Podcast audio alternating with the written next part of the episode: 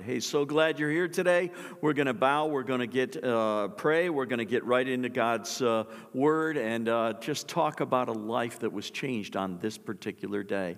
The results of resurrection power. Father, thank you so much for your word. Thank you for the fellowship of believers as we gather around the significant truth today that Christ has been raised from the dead.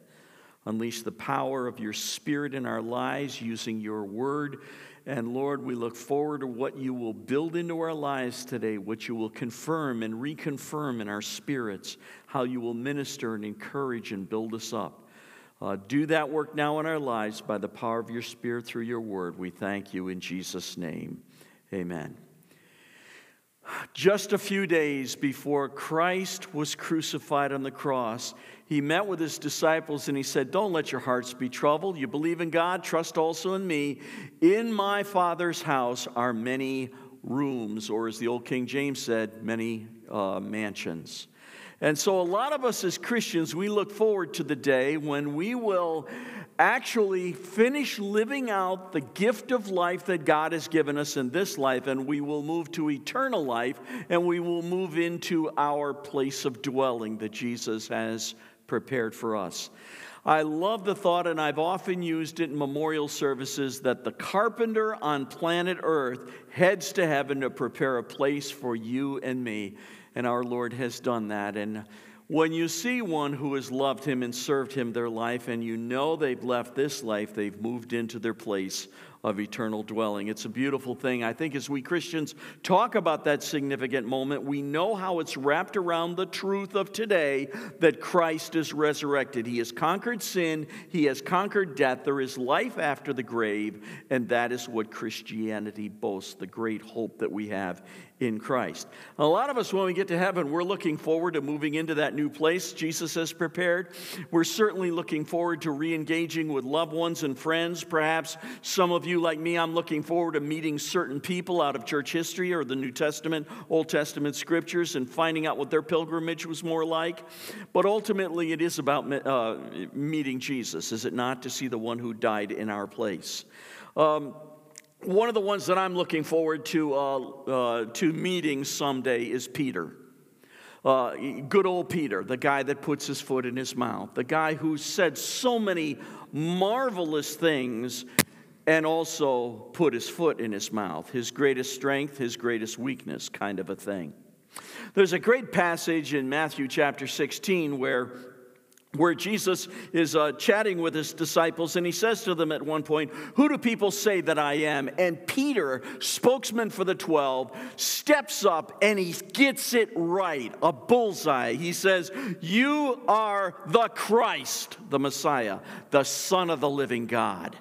For 2,000 years, theologians and Bible students have been unpacking that statement. How did he get it so right? How did he understand it at that point? And yet he did. He nailed it. And a couple of verses later, then, he reversed the trend and he stuck his foot in his mouth. Because just a couple verses later, Jesus is saying, Okay, now I'm going to be leaving you very soon, and, and, and, I have to die. And Peter pipes right up and says, Oh, no, Lord, may it never happen to you. Open mouth, insert foot. And Jesus turned to him and said, Get behind me, Satan. What a contrast. Within five verses of each other, Peter goes from one of the great theological statements, you're the Christ, the Son of the living God, and he goes all the way to being a tempter to the Lord Jesus. Don't go to the cross, you can't die. Wow, his mouth. I guess this is maybe one of the reasons why I like Peter so much because he's just so human. We've all been there. Peter becomes one of the great spokesmen of the early church. He, he, he was certainly in the disciples of the 12, he was in the group of the inner three. What do we call them? Peter, James, and John. Who's the first one mentioned? Peter. Yeah, that's, he's the guy. And so the three show up at special moments in the ministry of Christ, things like the transfiguration on the mountain where Peter's there and he sees the glorified Christ. Just amazing things. Peter is on track for a great career in the kingdom of God. There's no question about it until the moment he catastrophically messes up. And boy, when he messed up, he really messed up. I want to focus today on the change that happens in a person's life as a result of the resurrected Christ. Had it not been for the resurrected Christ, Peter was finished. Absolutely finished.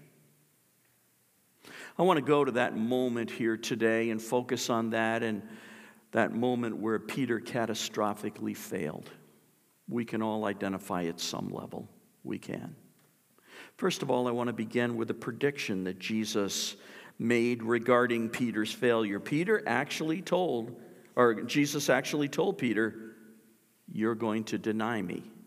He's very clear.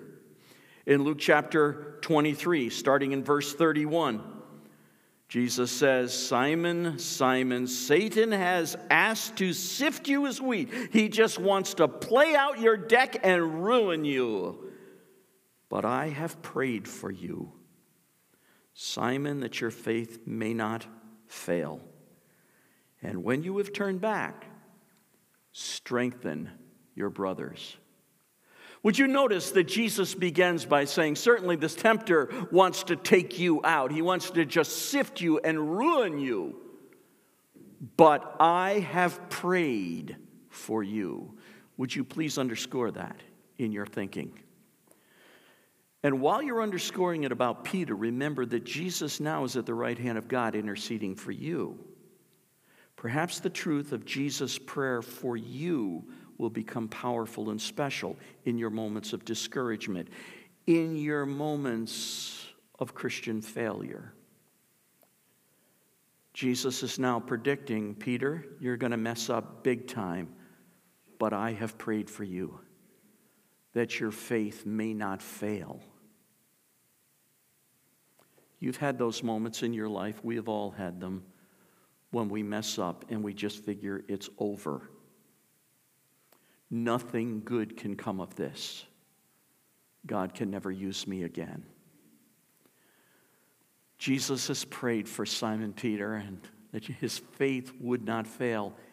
And when you have turned back, notice the when, not if you turn back. Jesus prayed for Peter, and Jesus knew Peter was going to return. When you come back, then strengthen your brothers. I still have a ministry for you, Peter, even after this catastrophic failure that is coming. Well, I'm sure Peter, you know, didn't really know what to do with that. Because in the next two verses, Peter says, But Lord, Lord, I am ready to go with you to prison and to death. Jesus answered, I tell you, Peter, before the rooster crows today, you will three times, you will deny me three times that you even know me. Please be very careful of the moments in life when you think your resolve is so strong, you will die for him, you will go to prison for him. And when you disagree with God, who do you think's wrong? Well, it's sure not God. So often we trick ourselves into thinking our resolve, our, our, our whole perspective of God is so big and we love Him so much and we would do anything for Him. Look out after that because the catastrophic failures might be coming. That's exactly what is happening to Peter in this passage, and he can't even see it yet. Lord, I'll go to prison. I will die for you. Jesus says, You have no idea what you're talking about today before the rooster crows, you will deny me three times. What? How can that possibly be? I underscore that Jesus has prayed for Peter. This Peter has an idea of what he wants to do and be in the kingdom of God. He has no idea what Jesus is going to do. In fact, when Jesus brings him back and restores him. Jesus opened doors of ministry for this man like he could have never imagined. Do you realize in the first early years of the church, the first dozen chapters of the book of Acts are focused around one key leader, and his name was Peter. That's the guy who was about to fail. and he thinks it's all going to be over. He's finished, he's got nothing left to offer. And Jesus says, I've prayed for you, and when you are restored, minister, encourage my children. That's the prediction. What a way to go. It's in that early church, early on in Acts chapter 2. A big sermon is preached, and, and, and on that day, 3,000 people came to Christ. Who was the preacher? Peter. Who was at the Roman Catholic Church considered to be their first pope? Peter, the guy who catastrophically failed. If you have had your struggles and you just think there is no way God could ever use you, this is the man to look at. He is so much like us, he is so human. And the key is that Jesus prayed for him. So now that the prediction has been made, his catastrophic failure, let's look at the failure. Luke chapter 22, same chapter, few verses later. Starting at verse 56 after Jesus has gone out to the garden and the disciples have fallen asleep while they're supposed to be praying. The mob comes. Judas gives the kiss of betrayal, and then Jesus is taken by the mob and he goes through a series of kangaroo courts all night long. He's up the whole night. While that's happening, Peter's getting close trying to find out what's happening to Jesus. Jesus is in trials, he's outside the building, waiting the results. Here we are in verse 56 a servant girl. A servant girl saw him seated there in the firelight. She looked closely at him and said, This man was with him, but he denied it. Strike one. There it is, first of the three. He denied it. The woman, woman, you don't know. I, I, I don't know him. The first denial. Would you notice how Peter is intimidated by a servant girl? In a day and an age at that time when women were very much anything but powerful. In a day and age in which not only a woman, but she's a servant woman, Peter is intimidated by this gal. And he denies knowing the Lord Jesus, the very one that he said just a few hours before, I'll go to prison. I will die for you. I know, Lord. I know my heart. No, you don't know your heart. You just think you do. That's the first occurrence. Verse 58. A little later, a little later, someone else saw him and said, You are, you also are one of them. Man, I am not, Peter replied. Have you ever noticed how when you blow it once, it's easy to blow it a second time? Strike two. Verse 59, here comes strike three. Peter's going to be out, he's going to be sitting on the bench. About an hour later, about another hour later, another asserted, Certainly this fellow was with him, for he is a Galilean. His dress is probably his accent. Peter replied, Man, I don't even know what you're talking about. Just as he was speaking, the rooster crowed. What's your best rooster imitation?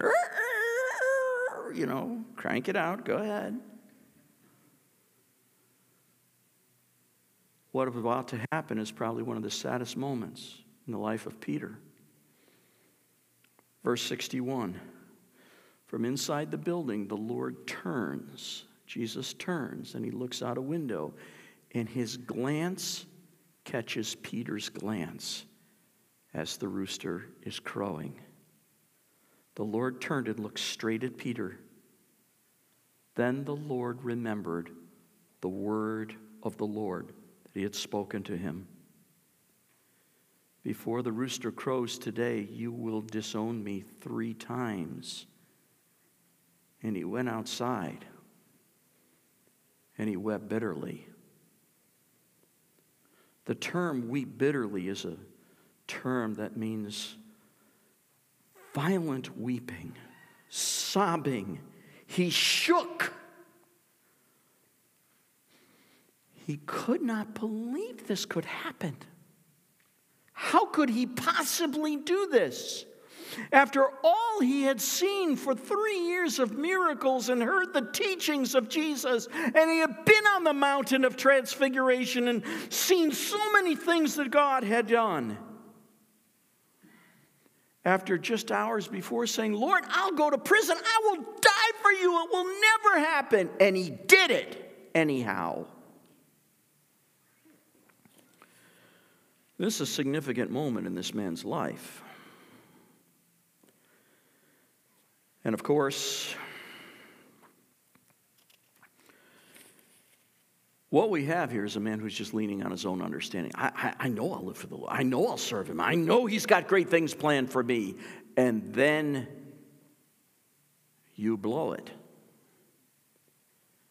And you conclude with great certainty it's over.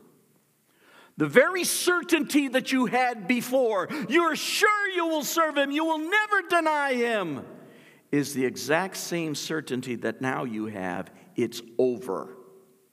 You're sure of it. You were wrong before, and you're still wrong. You can't see it, though. There's no sense of hope left here. All is lost. For Peter, he must feel it's over. His dreams are shattered.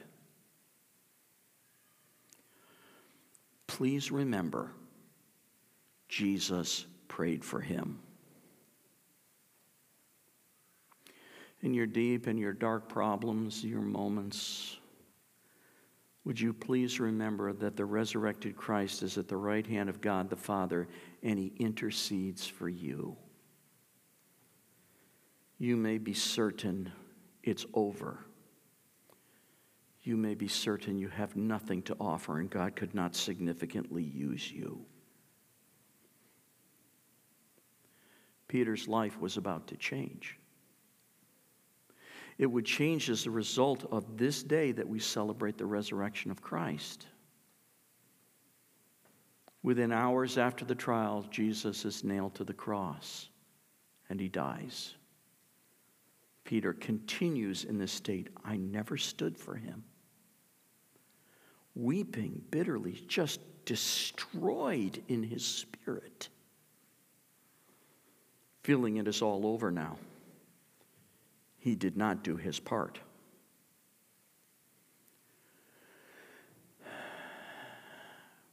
But three days later, on Easter Sunday, Jesus rose. And with them, the whole game changed and Peter's life would be changed. Now, I wish I could take you to the chapter and verse where that meeting took place between Jesus and Peter. I can't do it. Here's the closest I can come. Here is where Peter gets his second chance, if you would. In the resurrection chapter of the Bible, 1 Corinthians chapter 15, starting to read in verse 4, and that Jesus was buried and that he was raised on the third day according to the scriptures, and that he appeared to Peter and then to the 12. And after that, he appeared to more than 500 of the brothers at one time. And then he appeared to James and to all the apostles. And last of all, Peter, Paul says, and he appeared to me too. We know that there were about a dozen, at least a dozen appearances of Jesus after his death and resurrection to his followers. Who was the first appearance to? Peter. I wish I could have been a fly on the wall there. A Peter who is absolutely, totally destroyed a broken man, no hope whatsoever. And Jesus, the great encourager, says, My prayers are answered. You're going to come back, and I'm going to use you. This is the day Peter's life changed. We really don't know anything more about that encounter. We just know that it took place. We don't know when and where. We just know it was the first resurrection appearance of Jesus, according to 1 Corinthians 15. There were other appearances where Jesus appeared to the disciples. Peter would have been there too. But Peter had his one on one with Jesus. Now, I want to take you to John chapter 21, the final chapter of the book of John, where Jesus appears to the disciples and Peter's in the group, and actually, Jesus restores him for a future ministry at this time. Peter and the other disciples have been in the boat all night and they've been fishing and they've caught zip. These are experienced fishermen, they know what they're doing. They've caught a big zero voice on shore.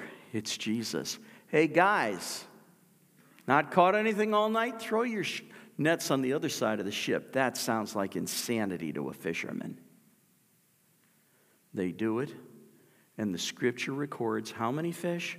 153 fish. Read the story, John 21. Not 150 ish, 153. Why is the number so clearly distinguished? You know the story of fishermen. Everything gets stretched. Oh, there were a million in that net. 153. They had never had a catch like that. A number was put on it. This would never be forgotten. 2,000 years later, here we are still reading 153.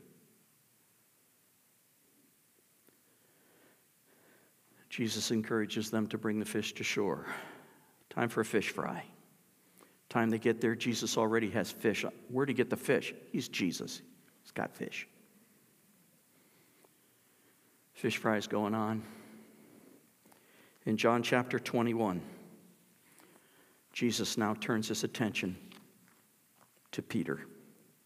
He says in verse 15, When they'd finished eating, Jesus said to Simon Peter, Simon, son of John, do you truly love me more than these? What's the these?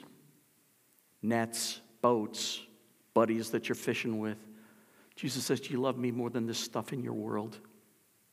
Jesus has already restored him. They've met privately.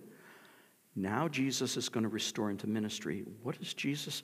Simon responds. He says, Yes, Lord, you know that I love you. Jesus responds, Feed my lambs. you had some catastrophic failure in your walk with Jesus. You messed up and you thought it was all over.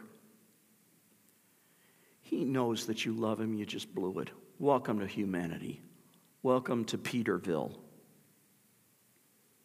We've all done it. He knows you love him, and that love for him becomes a great motivating factor in life. Jesus has restored Peter. And now, what does he say to a man? You love me, that's great. Feed my lambs. I still have work for you to do. Peter's so certain, okay, I've been restored, but I, I could never serve the Lord again. I denied him, I'm worthless.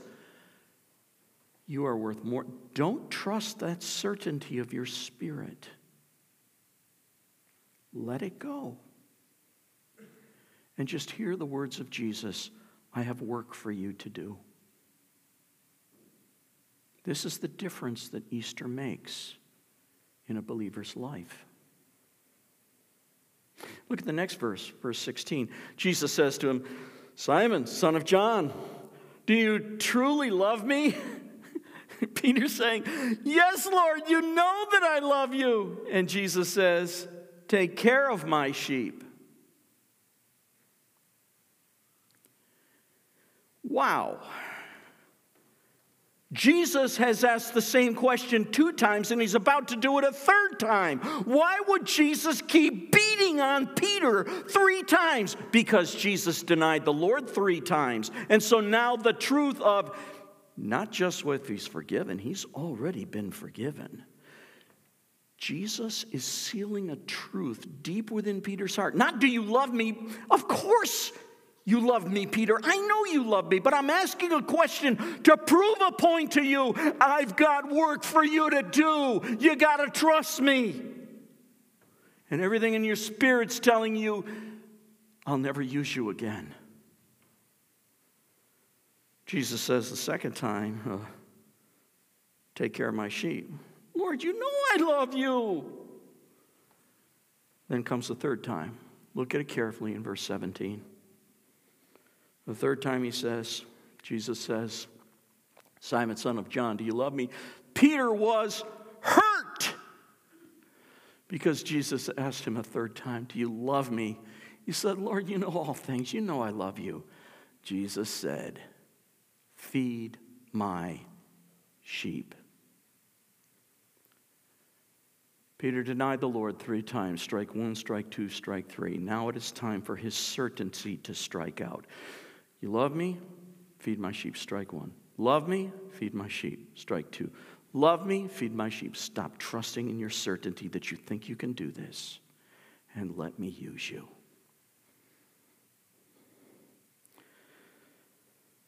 Peter was deeply hurt. I think this third time Peter realized three denials and now three questions. I get the picture.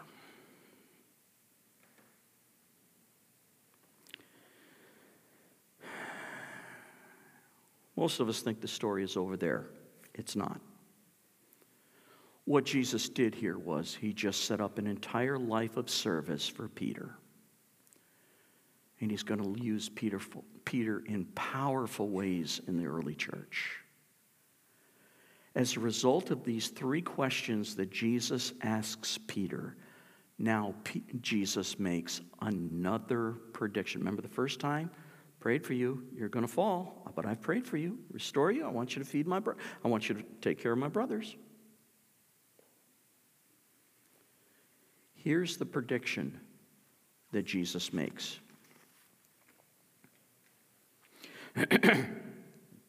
Starting in verse 18. Jesus now says, after the three, do you love me? feed my sheep. He says, I tell you the truth. When you are old, you will stretch out your hands. That's a very vague statement to us. Jesus said this to indicate the kind of death by which Peter would glorify God when he said to him, Follow me.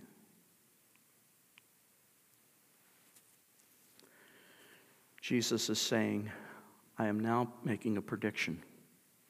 I prayed that you would be restored. I've challenged you to serve my people. And I'm telling you, someday at the end of your life, when you are old, your hands will be stretched out and you will die for me. The scriptures don't give us these facts, but we know what happened from church history. We know that as Peter took the gospel to Rome, he was arrested, he was tried, and he was crucified. Your hands will be stretched out after a lifetime of service for the one that you love that forgave you. Church history is very clear about the way that Peter was crucified. We are certain from Peter's crucifixion that he was still remembering the story of his three denials. Peter felt unworthy to be crucified as his Lord Jesus was. So Peter requested of his persecutors that he be crucified upside down. He was not worthy to be crucified as his Lord. You see, he got the picture. Peter had been restored, and God was going to use him significantly through the first dozen chapters of the book of Acts. The ministry of the church centers around Peter. He's the one that preaches the sermon in a few days in Acts 2, where 3,000 people come to Christ. He is the one that is performing the miracles. And he will even die on a cross like Jesus does. But out of humility and realizing he had failed, he wants to be crucified upside down. He never forgot. He learned his lesson. And yes, he loved the Lord Jesus. There was no question. Peter's life was changed as a result of the resurrected Christ. Have you blatantly, disobediently chosen some sin over your Savior? And you think it's over, you just messed up. God could never use you again.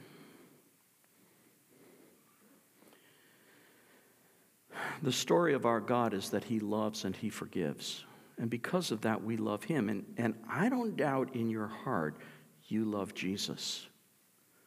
But your actions surely didn't show it. You catastrophically blew it. When Jesus restores, he will build on that love that you have for him. He will not build on your personal convictions and I'm going to do this for you, Lord, and I'll do. Bleh. Do you love him? That's the requirement. You're forgiven in Christ, and your life is changed. And from you and through that instance, Jesus has secured lifelong service of you for him. That's what he has done. Jesus is the one who provides second chances. He will use us when we are certain we can't be used. And I don't doubt that there's probably at least one or two people in this room or online with us today that really need the assurance of stop trusting in your own certainty of the way you see this happening. Don't lean on your understanding. Lean on the fact that He loves, He forgives, He prays for you, and He will use you in lifelong ministry.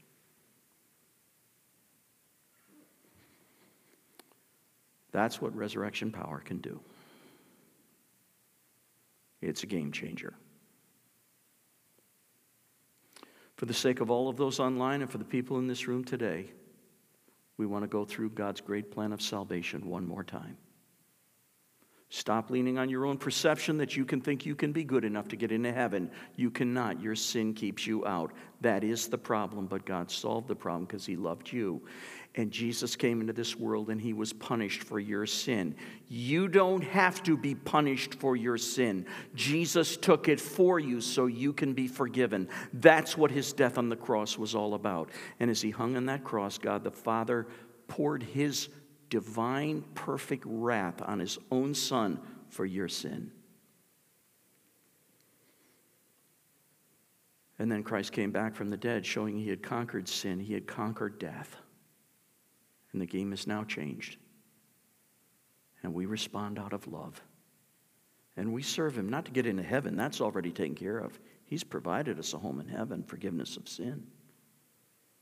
If you're here today and you've never understood that, or now it's coming clear to you that this is what you need to do, I ask you right now in this moment of time to simply pray in your heart, in your mind God, I know I'm a sinner. I need Jesus to forgive my sins based on what he did for me on that cross. He died for me. Just tell him. God's waiting for you to acknowledge that and trust him as your Savior. Get out of the Savior business yourself. Don't let your perceptions think you can do this. Jesus has done it for you. And let that turn you into a lover of Jesus that will not quit lifelong, even when you fail. Because we're all like Peter. We have our good moments and we have our bad moments. But God uses us anyhow. Father, I thank you so much for the life, the ministry of Peter. We do look forward to seeing him someday, but ultimately we look forward to seeing the Lord Jesus. who loved us and died for our sins, who's forgiven us. And what a great plan of salvation you have given. And I pray for each one here online or in the room today that all of us here will be claiming Jesus and Jesus alone as our Savior. And may our lives, as much as we question ourselves and we don't think you could use us, may our lives be a demonstration of your faithfulness in us and working through us to do your work. Thank you in Jesus' name. Amen.